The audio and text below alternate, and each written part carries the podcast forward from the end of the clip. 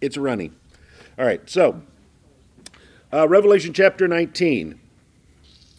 And this is uh, the just opening section here coming up to the second coming. So by the end of chapter 19, we will have seen the Lord's return.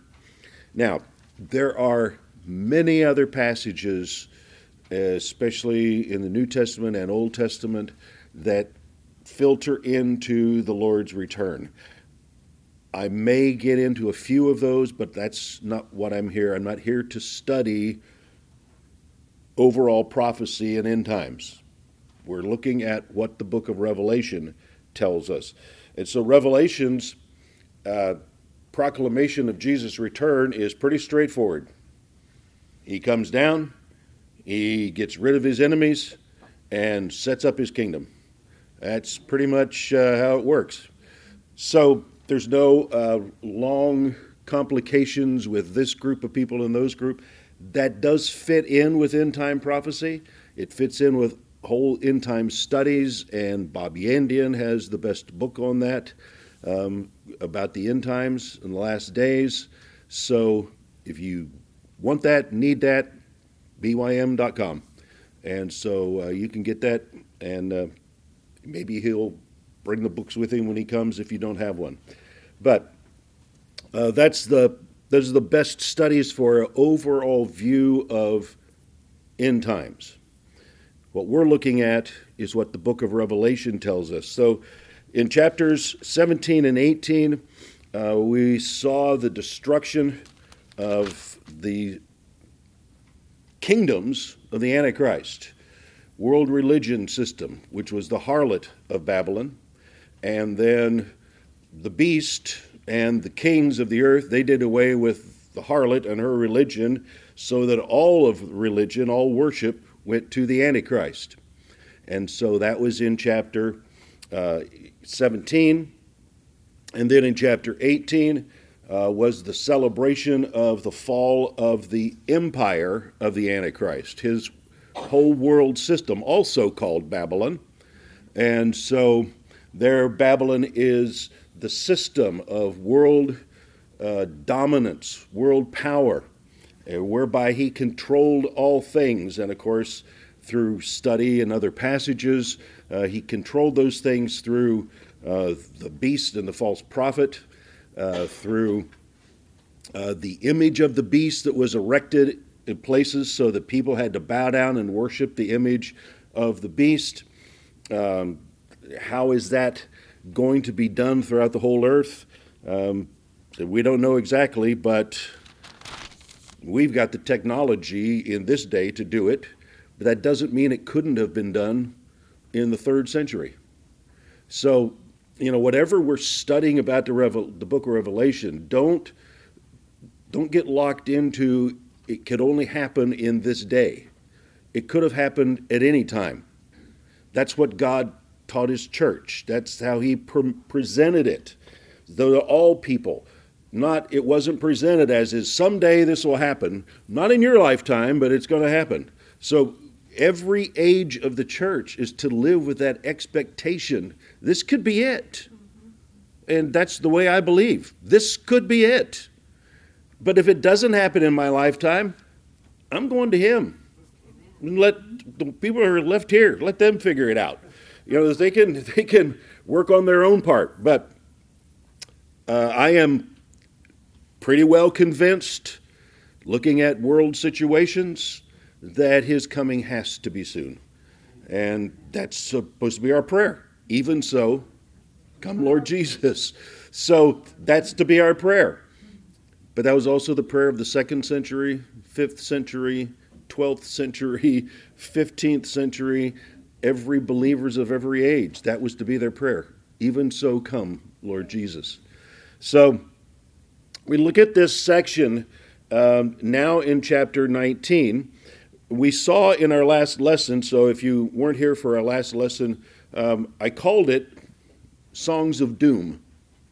That's, isn't that a wonderful title? Doesn't it just make you want to pull out the lesson and listen to it? Uh oh, got a runaway cup. But um, the uh, the songs of doom were the songs sung by all of those who stood and watched the burning and destruction of the world empire called Babylon. And they looked upon that, and there was mourning and wailing and, and cries and torment and all those things as they watched this burn. The, the leaders of the nations, the kings, the, the government officials, the merchants, the seafarers, all of them weeping over the destruction of the empire, but no mourning over their sin, no repentance in their hearts, only longing for that which was lost, the power of the Antichrist and his world system. So uh, that was significant uh, in chapter 18, especially the last part of it. Now in chapter 19, we change to different set of songs. So I'm calling these songs of celebration. And that's what we see as we progress down through this section. Then, in our lesson next week, we're going to talk about the bride and the bridegroom and the wedding supper and uh, that which will be taking place, uh, which is coming. And then, a future lesson, we will talk about the Lord's return, his triumphant return. So, let's read uh, Revelation chapter 19. I'm um, going to go down through verse 6. I, it says five up there, but it should say six. All right, uh, so we're going to read down through this section. Revelation 19, verse 1. After this, I heard what seemed to be the loud voice of a great multitude in heaven crying out, Hallelujah! Salvation and glory and power belong to our God, for his judgments are true and just. For he has judged the great prostitute who corrupted the earth with her immorality, and has avenged on her the blood of his servants. Once more they cried out, Hallelujah! The smoke from her goes up forever and ever. And the twenty four elders and the four living creatures fell down and worshipped God, who was seated on the throne, saying, Amen, Hallelujah! And from the throne came a voice saying, Praise our God, all you his servants, you who fear him, small and great. And then I heard what seemed to be the voice of a great multitude, like the roar of many waters, like the sound of mighty peals of thunder, crying out, Hallelujah! For the Lord our God, the Almighty, reigns. All right, that's a that's a better section of scripture than we've been looking at the last few weeks, right? Yeah. So this feels a little bit better, um, but notice this is a celebration over the destruction of the empires and all the powers of the Antichrist. That's what Babylon is, his system of world power. Then there was also the harlot of Babylon and her religion, but he did away with her uh, about the middle of the tribulation, as so that all worship went to him. He used this world religion to draw people, and it was incredibly immoral, perverse, sexually deviant. It was uh, idolatrous, uh, arrogant, abusive, um, putting to death anyone who would not worship this system set up by the harlot of Babylon. But then in the middle of the tribulation because Antichrist takes his place in the temple and the very holy of holies and makes that basically his throne. Then he demands that all worship be unto himself. And so, through the beast, that is the Antichrist, and also through the ten kings, they destroy the harlot of Babylon and all of her religion. And so they do that. And then all of the religion, all of the worship has to go to Antichrist, who proclaims himself as God and taking his place there in the Holy of Holies, which is called the abomination of desolations. This is him totally um, desecrating the altar of God. Right? And so that's what takes place. That happens at about the middle of the tribulation, and then from then on, it is his oppressive uh, rule over people, putting to death anyone who had any uh, difference with him. And his government, also using the feminine pronoun, uh, she put to death anyone who disagreed with his rule, any system, any group of people that rose up, persecuting as many as he could, putting to death believers who would not take the sign of the Antichrist and would not worship the beast. And so all of these being put to death. But one group of people he could not put to death the 144,000. They were destined to live all the way through the tribulation. And so all the all of that and they were secure so that the ones that began will be the ones that finish at the end of the 7-year period. You think, well, 7 years. I, I can remember 7 years back, uh, but not 7 years like they've just seen. Where every day is one more judgment, one more tragedy, one more incredible calamity coming upon the earth, plus this oppressive government of the Antichrist. All of this orchestrated by God. All of it to purge the earth of all of its evil, to bring Antichrist, Satan, to his power where he thinks he is ruling and he's not. And he's only doing what God is allowing him to do, and he can do no more than what God allows for him to do. And so, God here is telling the church through John at the end of the first century this is going to happen. When? Whenever. when it happens, that's when it's going to happen. And some of the things we won't understand until after they've happened, and we'll look back and say, oh, that was that. Yep, that, that's what that was. Now, again, as I've said, in all of this period, where is the church? Where are the believers? Secure with God. We are in heaven. The rapture has taken place. We've all been taken out before the beginning of the tribulation. And so all of this will be done on earth. I guess we will be spectators, observing all these things, even as John observed them. Of course, with a lot more detail. John doesn't give us even just a small portion of the detail of what's going to happen on those seven years. But we will see all of that, even as we stand there in the presence of the Lord. So now we look at this section and we see that the Lord's pretty much done with everything on the earth. There's very little to happen yet. We have to be in the last month, weeks, days of the tribulation as we enter chapter 19.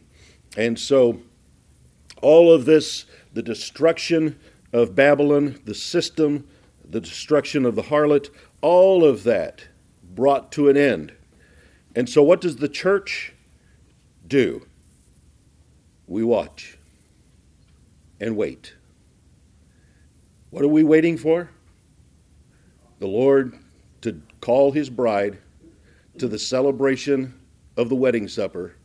And as soon as that is complete, then comes his return, bringing the saints with him even as he comes into the earth. Lessons for coming weeks. Now, something that we, we need to, again, keep in our minds there are two comings of the Lord the first advent and the second. The first advent was what? His birth, right? So the first advent of the Lord is his birth. And so that's called his first coming. And so we just celebrated what in the church age is called Advent, which is a celebration of the coming of the Lord. He came as a baby, born of woman, lived, grew up, went through the temptations, went through all of the oppression and the torture, finally, death on a cross, three days in a grave, a resurrection, and an ascension. That's the first coming. But then there's going to be a second coming. Jesus talked about it, the Old Testament talked about it, that they would come as a Savior and as a King. They thought, oh, same time. When he comes as a Savior, he'll come as the King. But that has been separated by what? Well, 2,000 some years now, right? And it's still waiting. Still waiting. So, there's a couple verses that I put down here uh, where we see that the, the Lord's coming is not like it was the first time. Again, the first time, he came what? As a babe in a manger. Hebrews 9:28 is uh, is a great passage of scripture. In fact, that whole section in Hebrews chapter 9 is incredibly powerful. But Hebrews chapter 9 verse 28 says, "So Christ, having been offered once to bear the sins of many." When did that happen? On the cross, right? Having been once offered to bear the sins of many, will appear a say with me, second time. Will appear a second time First appearance, to die on a cross. Second appearance, for what? Not to deal with sin, but to save those who are eagerly waiting for him. He's going to save, fully rescue, and deliver all of those who have been waiting for him. Now, we get that in the rapture, which isn't really a coming of the Lord, it's an appearance of the Lord. And so in the rapture, he comes to the earth, not upon the earth. He just comes to the earth, collects his church, and takes the believers to heaven. But his second coming is when he actually comes to the earth and sets up his kingdom. But in doing so, he also brings incredible judgment upon the earth. And so, this phrase, but to save those who are waiting for him, uh, is a reference really to the people who have lived through the tribulation. He's going to save them in his second coming. Doing what? Putting to death all those who have oppressed them, destroying all the powers of the enemy, destroying ultimately death itself. Satan and all of those. Now, that also includes the time of the millennium, but that's something we'll come to in a little bit. Then we turn over to Matthew 26. So Jesus is coming to save from destruction, save from death, mm-hmm. Save to bring completeness. He's coming to say, Matthew 26, the high priest Caiaphas and his party had gathered people to bring false witness against Jesus, uh, to say that he had declared himself to be the Son of God, that he had said he was going to destroy the temple and build his own. Um, all these different things that he, they gathered people to say about Jesus. Many of them were false, but they gathered them together. So finally, in Matthew 26, verse 64, Caiaphas finally asked him, Are all these things true? And Jesus' response is, You have said so. In another gospel, Caiaphas actually asked him, Are you the Son of God? Instead of Jesus saying yes, he said, You said it. or, Yeah, you're right.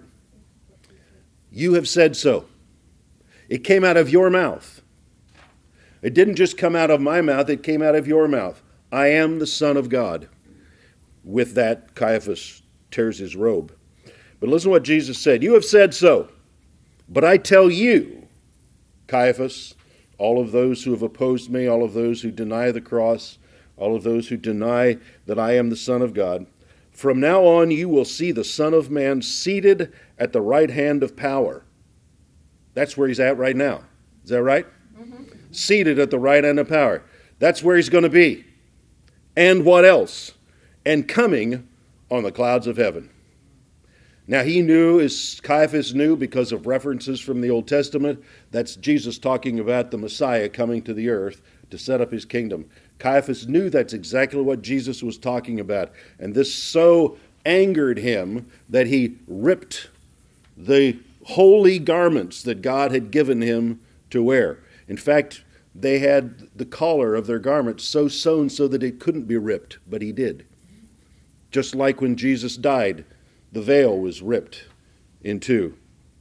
So Caiaphas rips open his garment, uh, basically saying, I am no longer the priest, and thereby abdicating his position. Now, in chapter 19, we're going to see, uh, or in the coming chapters actually, uh, we're going to see Jesus as the bridegroom. And uh, in our lesson next week, how he prepares his wedding and presents his bride, the church, at the wedding supper. So we'll see that. There's some other passages we'll look at to, uh, to talk about that because the section in Revelation is very brief. But uh, we'll, we'll take a look at the wedding and the bride. Pardon me, my throat gets dry. So, all right, so then we're also going to see him as the warrior king. So he goes from bridegroom to warrior in a verse. it's that, that quick. All right, done with that. Now, let's get on with this. The warrior king, returning in his power to defeat his enemy and all of those who are gathered. And we'll talk a little bit about that when we come to that, how all the nations had gathered at a place called Armageddon in the valley of Megiddo. Uh, they had gathered together uh, to oppose the Lord and his kingdom. And uh, the Lord returns in the midst of all of that. And then finally, finally, in chapter 20, we'll see him as the everlasting judge, as he finally once he comes and he sets up his throne to judge. That's going to last a thousand years, where he sets up his throne in judgment upon the earth. Then at the end of that is what we call the great white throne judgment. And um, Jesus finally brings forth um, the new kingdom, the new heaven and the new earth. All right, page two, celebrating the fall of Babylon. So the first song that we have here uh, is the song of, of celebration over the destruction of Babylon. And that's really in verses uh, 1 and 2, and then a little bit more in verse 3. All right, so we come to this section celebrating the fall of Babylon. Now, this is not celebrating the death of people. This is celebrating a system that is destroyed. Were there people in that system? Yes, of course there were. And they will be judged. But we're not celebrating their individual judgment. We're celebrating the triumph of the Lord over all of the kingdoms and all of the powers, uh, those who have persecuted his people, those who have rejected his word and his lordship. So the section starts off with after this, after what? Well, after the city's been burned, and all these people are standing there and mourning the burning of the city and mourning their loss and mourning all the stuff that's gone and mourning the fact that they don't have any money anymore and mourning the fact that they can't do commerce anymore and, and mourning the fact that all the immorality of the the uh, harlot and all of her religion is gone and all those things. That's what they're mourning. They're not mourning their sin, they're not mourning their, their own need for a Savior, they're not mourning their condition, they're just mourning their loss. And so, after all of this, John says, I heard what seemed to be the loud voice of a great multitude in heaven now, where John is during this period of time, uh, some commentators say he's still on the earth, other commentators say he's in heaven. To me, I see him as being in heaven because he's actually seeing these things and he's seeing the throne and he's seeing those coming out from behind the throne. Uh, but that's, that's the way I see it. And so after this, he said, a, a loud voice of a great multitude in heaven. Now, this loud voice, again, is not loud, it's translated great. Uh, the Greek word is mega, which isn't so much about size as it is significance. It's not loud in the sense that it's overbearing, it's loud in the sense that it is so significant, attention grabbing, it cannot be ignored. This voice is loud, demands attention, demands some kind of response. You can't ignore it, it's there. And so he hears this loud voice of a great multitude in heaven crying out. And so John hears these voices. But who are they? The way I've studied it, the way I see it, these are all of the multitude, millions upon millions of angels. All of the host of heaven are the ones who are singing this first song. And I'll tell you why is because of the pronouns that are used here and the things that they are saying. So he hears these ones, and it says something like a loud voice of a great multitude in heaven. The, the phrase something like is interesting because he's, he's saying it's not just that it's a loud sound, it was music, singing. How many have ever been to a performance of the Messiah? Yeah, and they get to the to that glorious hallelujah chorus and it thunders. And it's supposed to. There's other parts of the Messiah that are very quiet almost mournful. Some so beautiful they're they bring tears to your eyes if you appreciate that kind of music. But but this is so significant. You can't get past this. Something like it wasn't just a loud sound, it was this incredible choir singing. What are they singing? They're singing about the destruction of Babylon. Now, this great multitude uh, may include the saints, but not necessarily, because the saints are later identified specifically and told to respond. Praise him, all ye saints, which is going to come up later. And so this is this is another group singing. That's why I believe that this is this incredible million upon million host of angels singing. And the first word that they use is the word hallelujah. So the whole thing starts off with this loud shout hallelujah. And the word hallelujah is a Greek transliteration, or all they did is they took a Hebrew word and made a Greek word out of it. And the word in Old Testament, Hallel, Yahweh, or Yah. And so the idea is praise, Hallel, boasting praise, raving praise, praise that just goes on and on and on. Praise to Yahweh. Now, they use the contracted name for God, Yah, which you'll find in many places. Praise to Yah, or in a sense, praise to Yahweh, Jehovah, the Lord.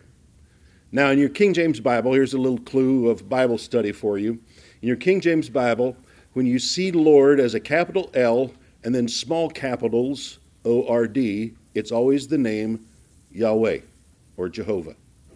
Capital L and then small caps O R D. If it's capital L and then small regular letters, it's Adonai, which is warrior.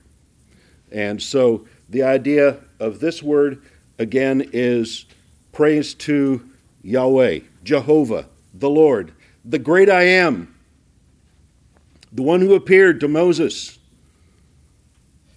the one who said, I have come down, I have heard, I've seen, I know what my people need, and I am here to deliver.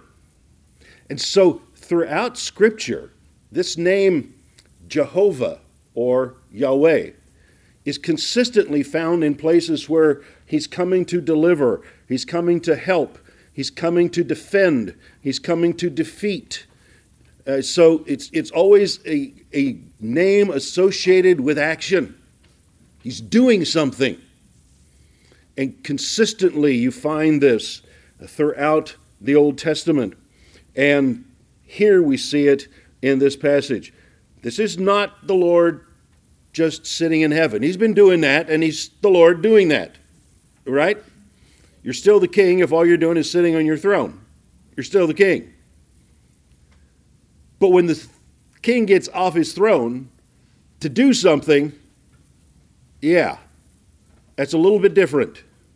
And so this is what he's doing now. He has been preparing for this.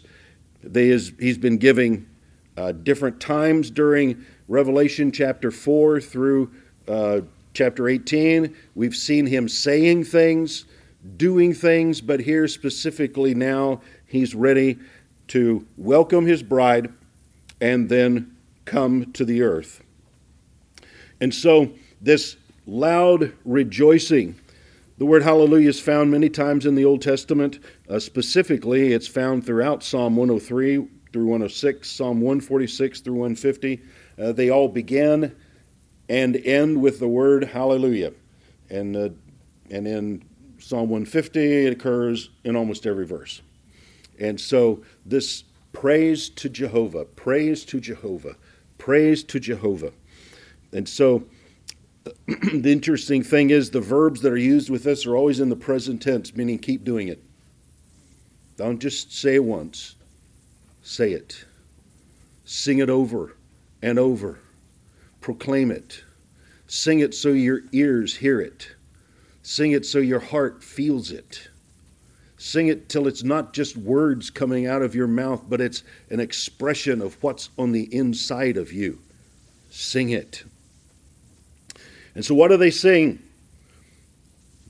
Salvation, glory, and power belong to our God.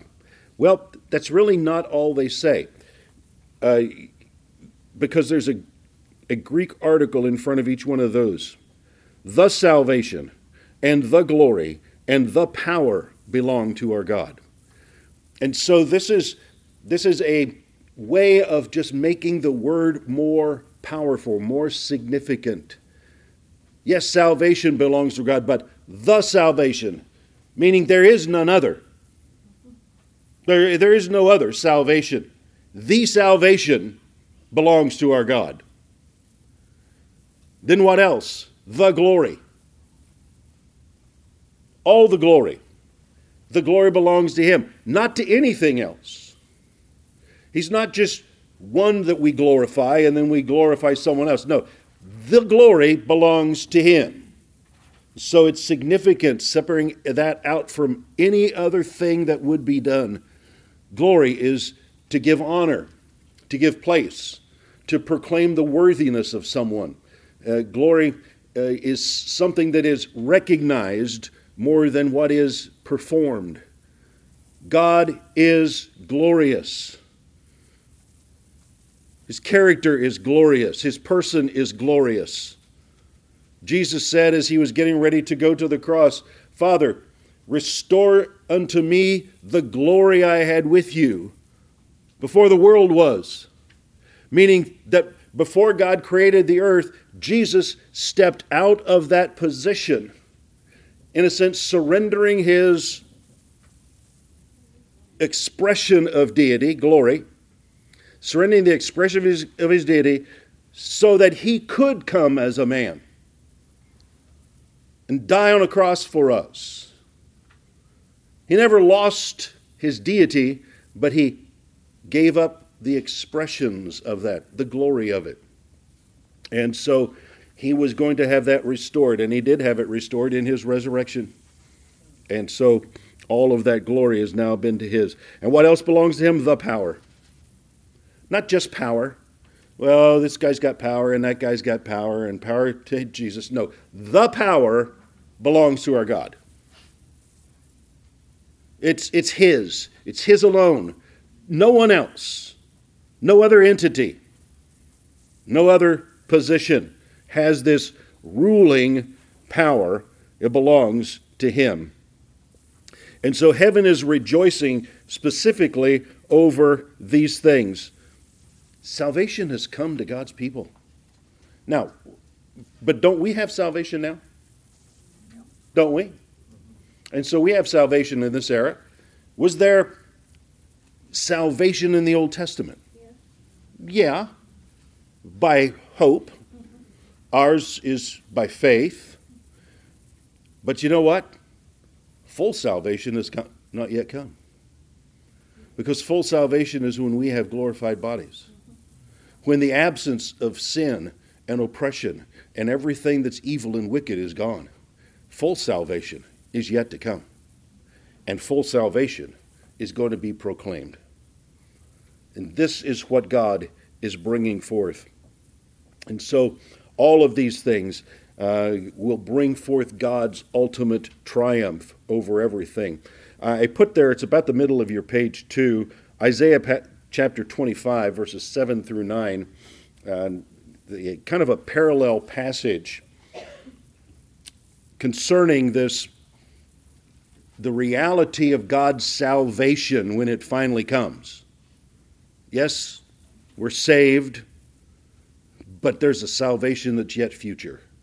That is the glorification of our body and the removal of everything that is evil and all of the powers of darkness all gone. So let's let's look at that. Isaiah 25 verse 7 says, "And he will swallow up on this mountain the covering that is cast over all peoples, the veil that is spread over all nations. It's like some kind of, of evil net has been spread over God's people. And over God's people has been this, this veil, this net, this covering uh, that has been over top of the people. And that covering is sin, the power of sin. And and even though they were God's people, that presence of sin is still there. And even though we are God's people, the presence of sin is still there, is it not? But there's going to be a day when it won't. That will be gone. All of it gone. And so he says, his, this is what he's going to do. He's going to swallow up all of these things. On this mountain refers to Zion. Verse 8, Isaiah 25, verse 8 says, He will swallow up death forever.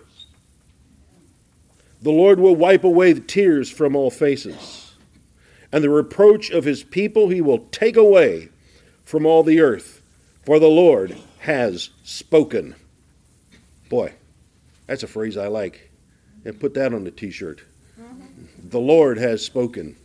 Of course, you'll probably get thrown out, but Verse 9, it will be said on that day, I love this. It will be said on that day, Behold, this is our God. Oh, man. Can you just wait for that? Isn't that just the exaltation of the Lamb finally seeing all of him in all of his glory and all of his power and all of his majesty. This is our God. We have waited for him that he might save us. That's full salvation. This is the Lord. We've waited for him. Let us be glad and rejoice in his salvation. Man, that day's going to fully come and we will all be able to stand together with all of this. Let's go to page three. The next thing they say is true and just are his judgments. True and just are his judgments. this is a this is a theme that's been spoken throughout the Bible. This this phrase that God's judgments are true, His judgments are righteous, uh, altogether. His His decisions are perfect in all their way. Revelation sixteen seven, uh, when they were pouring out the judgment of, of the third bowl, says, and I heard the altar saying, Yes, Lord God the Almighty, true and just are your judgments. And so, even the saints in heaven watching as the bowl of God's judgment was being poured out upon the waters of the earth. That's what happened in the third judgment bowl. And when God poured out the judgment, it was upon all the waters. And the saints in heaven said, God, your judgments are just and true. We look at that and we think, how horrible, how tragic, how that's that's that's sad. All the fish are going to die, all the creatures of the earth are going to die, the people are going to perish. That's that's sad. No, true and just are his judgments. What he's doing is right. True. Absolutely right. No question, no consequence, no argument. What he says is true. And so the idea of it being true, uh, the Greek word alethinos, uh, genuine. God's judgments are not reactionary, they're not precocious, they're true. He doesn't just, oh, you hurt me, I'm going to hurt you back. No, God has been waiting withholding his judgment for millennia, waiting for people to repent. God isn't just sitting up there ready to pour out his judgment, he's been waiting. He's been patient. Long suffering is the word that's used. But there's an end of that. And this is it. This is it. We've reached the end. His judgments are true. What he's doing is right. And not only are they true, they are righteous, just. The Greek word just or righteous is the same word. Uh, dikaios. Fully, the, the word means fully in balance with what is true. God's judgments are righteous, fully in balance. The word dikaios has to do with, with balance. And so the idea of, of it being righteous, it's, it's a righteous judgment. It's true. It's genuine. There's no pretense, no hypocrisy, no prejudice. All could come from every tongue, every nation, every language, every tribe, every people upon the earth. The invitation was open. But when you reject it, ultimately there will be a price. And what he does is righteous. Now, for us on the earth, it's hard for us to see and talk about God judging mankind and sending people to eternal damnation. That's hard for us to consider. But notice here, we are in heaven. We have been raptured. Our minds have been fully restored to God's purpose and plan. There is no rebellion, there's no question, there's no uh, issues in our hearts. And we will look at this and say that's true and it's righteous. Whereas people could look at it today, you could read this to people and they'd say, well, that's, that's bad. How can God be that way? When we get to heaven, we're going to say, that's righteous. Because God has given man the opportunity. Everyone has had the opportunity. And when he brings forth his judgment, it will be righteous. And so these things are what God will do. Look at verse 2 near the top of your page. For he has judged the great prostitute who corrupted the earth with her immorality, and he has avenged on her the blood of his servants. Two things. He has judged, and he has avenged.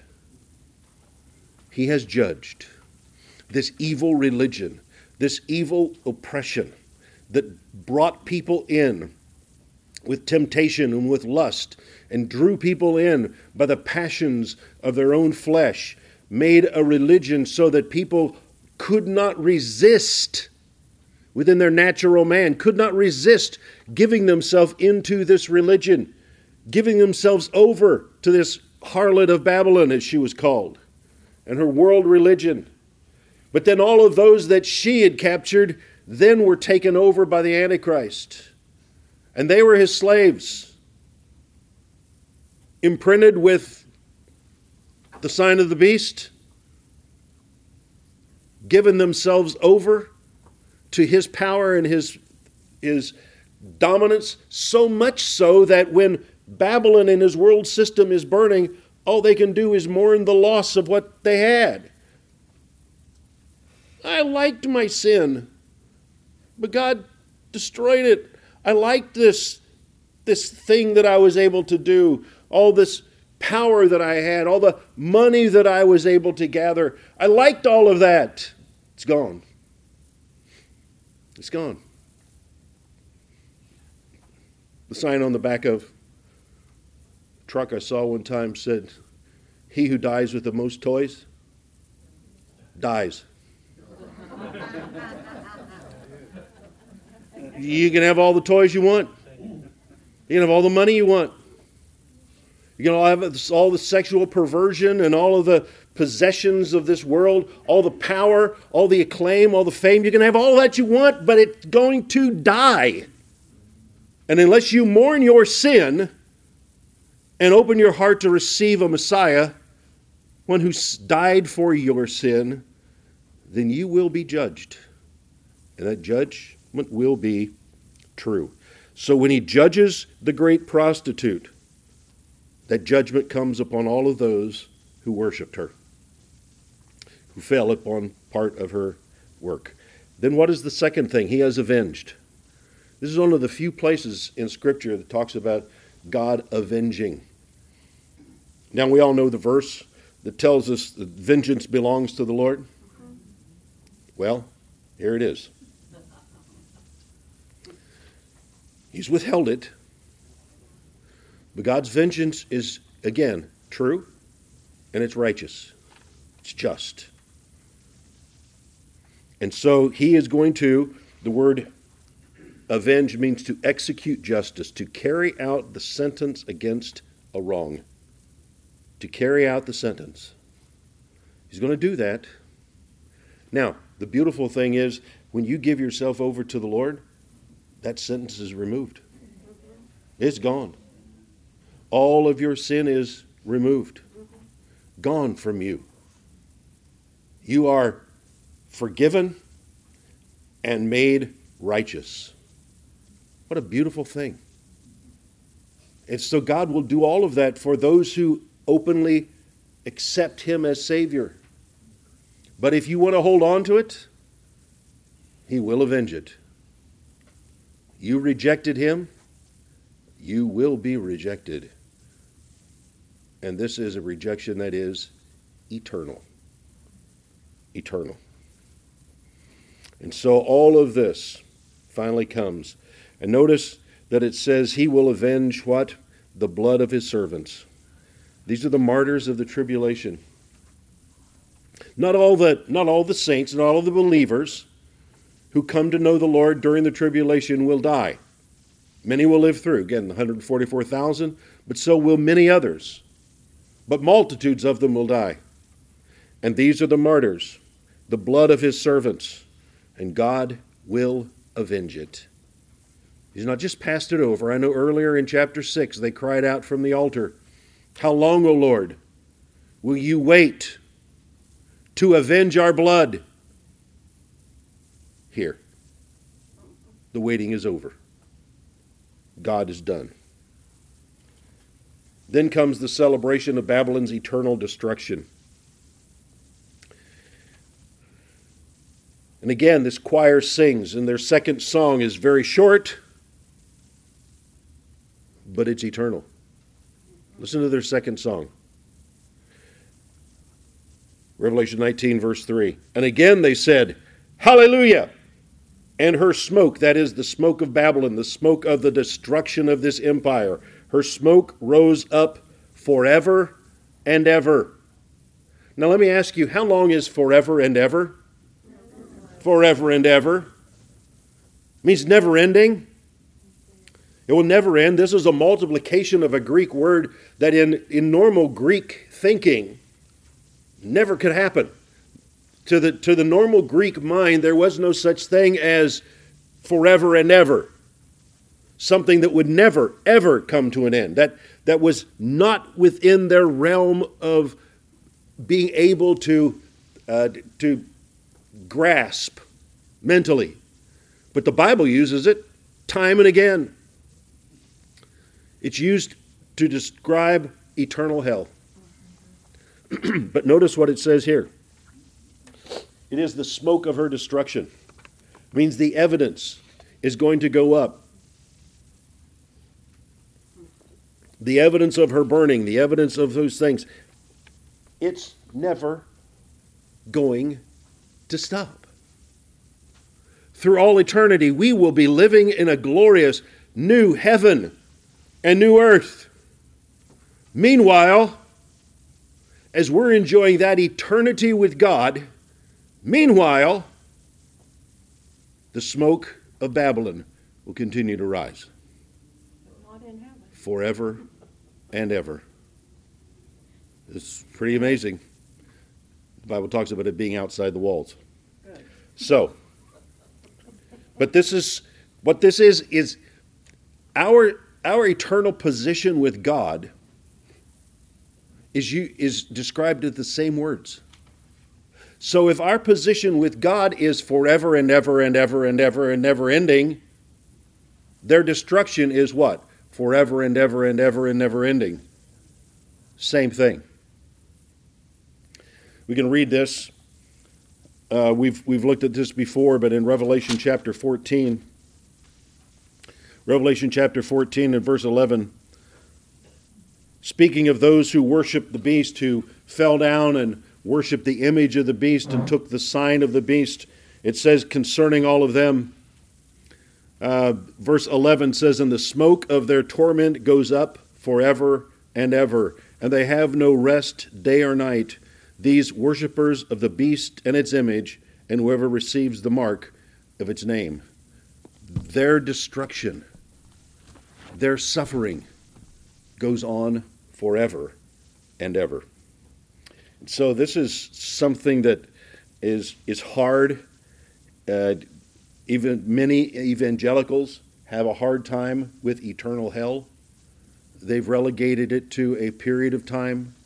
People will suffer, they'll pay for their sins, and then they'll be released. No, that's you paying for your sin. That's all that is. Well, how does that work? I can't pay for my sin in this life, but I can pay for it in the future? No. No, once I die, it's appointed a man once to die and what? And the judgment. There is there's no opportunity afterwards to work out my salvation. No, you can't. You couldn't now, and you won't then. Their destruction will be eternal. That's kind of overwhelming. Psalm 104. Now, I'm not suggesting we put this, you know, in our list of worship songs. But this is part of a worship song. Psalm 104 starts off with the word hallelujah, ends with the word hallelujah. But verse 33 says, 35, yeah, 35 says, Let sinners be consumed from the earth, and let the wicked be no more. Bless the Lord, O my soul. Praise the Lord. All right. Please do not write a song on that verse. Okay. The Infidel's Daughter. Yeah, that was a song that was in a hymnal that we saw one time. Oh my. I, I have no idea how weird you could sing that song in a church. So, Phyllis, do you know that song? Did you, your church ever sing that? The Infidel's Daughter? It was kind of an Assembly of God thing. Were you? Yeah. Yeah, it was it's not a not a happy song. All right, but anyway. Then comes the response of the elders. I gotta gotta hurry on here. The bottom of verse three, the response of the elders, and the twenty-four elders and the four living creatures fell down and worshipped God. So these are these these incredible beings that are in heaven. Cherubim, they're strange creatures altogether, four faces, the body kind of like a lion and yet like a man and incredibly scary, right? Overwhelming, awesome. And these beasts who stand there as guarding the throne, the living creatures, and the 24 elders, that's representation of all the church. The 24 elders are representing the believers in heaven. So, all the believers who in heaven, all those who are taken to heaven by the rapture, all of those, the elders and the living creatures, fall down and worshiped God at the sound of all these songs, who is seated on his throne, saying, Amen, so be it, hallelujah. Her smoke goes up forever and ever. Amen, hallelujah. Now, I know that is so strange for us to think that we could sing those songs. But here's the truth we will. Just as much as every other part of the book of Revelation will be done, so will this. And all the saints in heaven and the living creatures are going to give an amen response to this song of the angels concerning her smoke that will rise up forever and ever. I know, strange, yet true. And so, this worship that is coming from the throne uh, includes all of this. So, the idea of, of this song is caught up in so many other passages in the book of Revelation. Um, I've got other references there. Um, these songs of praise, um, these outbursts of praise that the, the people respond when the angel sings, or actually sometimes the song comes from the throne itself. And so these places, uh, the, they're listed there on the top of your page four. Uh, Revelation chapter 4, verse 8 and verse 11. Revelation chapter 5, verses 9 and 10. Revelation chapter 11, verses 17 and 18. So here are these songs declaring, proclaiming the greatness of God, His power, His wonder, his character, the very person that he is, and his dominance over all things that are upon the earth, over all evil and over all wickedness. And the saints are there proclaiming praise and worship to him. All right?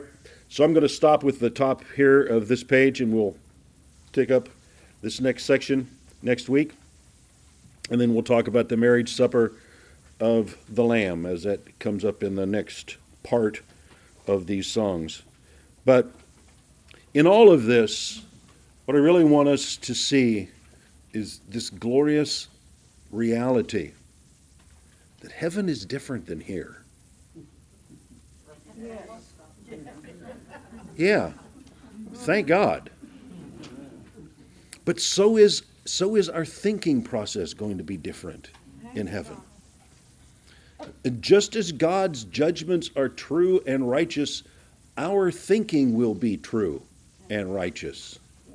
We will have been re- remade in the very image. We will know as we are known.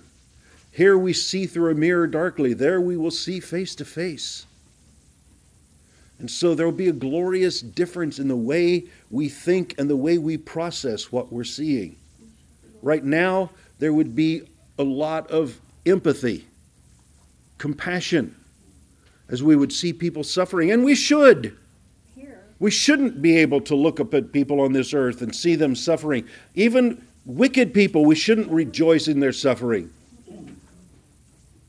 But when we get to heaven and all of this comes down to the end, these judgments that are falling, we are going to say they're true, they're just, they're righteous, they're right. Amen. Hallelujah. That's the way it is. All right, Father, we thank you that you've given us inspiration, Father, from your word. You are a God who reigns. And ultimately, you will bring about all these things. We believe, Father, in our lifetime. Even so, come, Lord Jesus. The cry of our hearts. We're ready. We're ready to see you. We're ready to see you dominate and rule over all the things that are on this earth. So much wickedness. But Father, you're going to set it right. And we believe it sooner more than later. But Father, we thank you for inspiring our hearts that we will reach out to others who have not heard, who have not believed, to help them come to salvation through your name. And we thank you for it, Father. In Jesus' name, amen.